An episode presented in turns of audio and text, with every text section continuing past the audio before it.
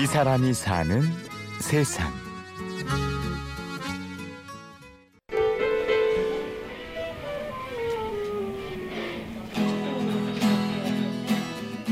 피아노, 기타, 우클렐레, 트럼펫, 악기 소리가 발걸음을 따라오는 곳.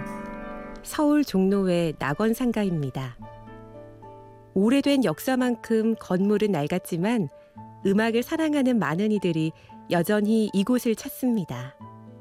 제가 이제 어렸을 때, 그러니까 낙원 상가가 생기고 이제 얼마 안 돼서 저희 아버지가 이제 낙원 상가에 들어와서 영업을 하시기 시작했는데 낙원 상가가 100% 악기 전문 상가는 아니었고요. 그때는 뭐 옷도 팔고 이것저것 다른 품목의 판매점들이 많이 있었는데 그게 이제 차츰차츰 악기로 변했던 것 같아요. 악사 아저씨들이라고 하시죠. 연주하고 그러시는 분들이 많아가지고, 네, 굉장히 이 안에가 막 시장 같은 옛날에 그 정이 있었고, 그리고 오히려 지금보다 더, 더 활기찼던 것 같아요.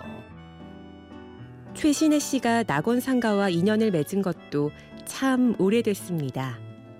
아버지가 운영하시던 현악기 가게에서 놀던 꼬마가 지금은 아버지의 일을 이어받아 악기를 수리하고 팔고 있으니 말이지요. 현악기, 바이올린, 비올라, 첼로를 전문적으로 다루고 취급하고 있고요. 뭐 수리와 그리고 판매를 중점적으로 하고 있습니다. 저희가 처음 오픈한 거는 저희 아버님 다음으로 제가 지금 이제 2대째 운영을 하고 있는데 1976년도에 처음 오픈을 했고요.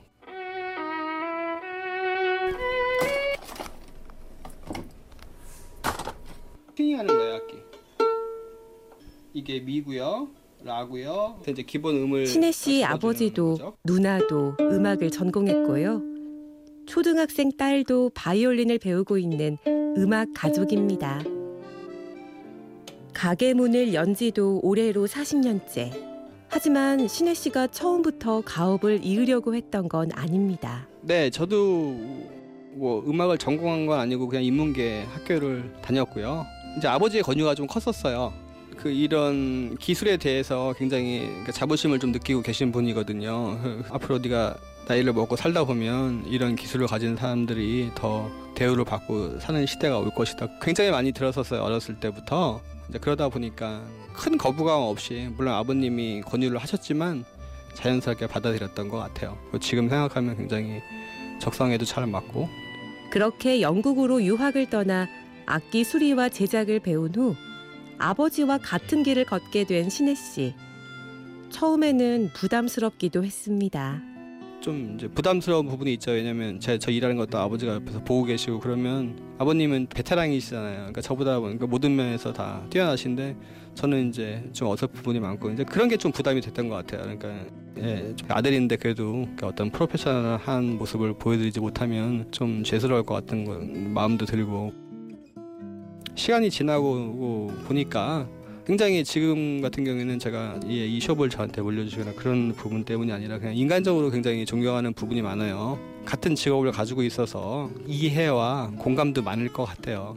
예, 물론 다 뭐 부모님들이 큰 이제 가장 큰 후원자고 하지만 저 같은 경우에는 또 좀 더한 것 같아요. 직업적으로 어떤 동질감 그런 것들이 저한테 큰 힘이 되는 거죠.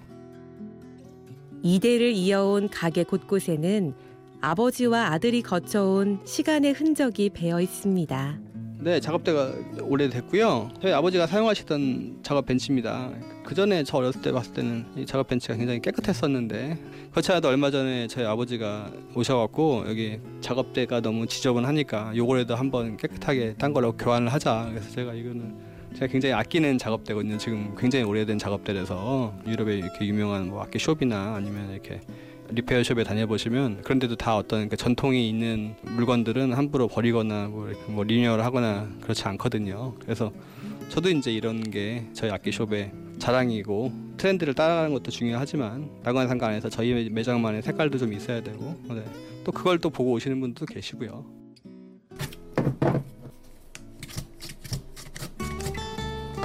많은 것이 빠르게 변하는 시대.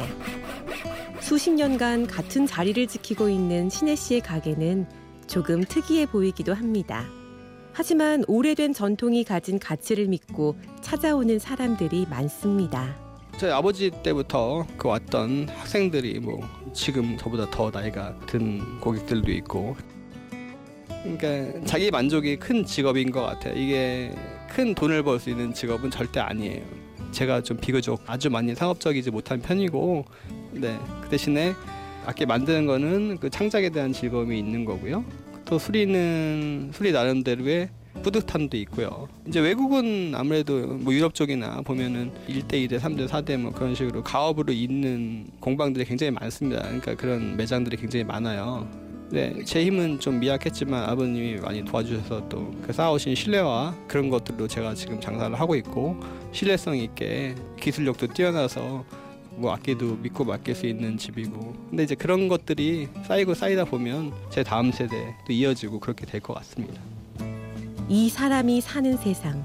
낙원상가에서 가업을 이어 2대째 현악기 가게를 운영하는 최신혜 씨를 만났습니다.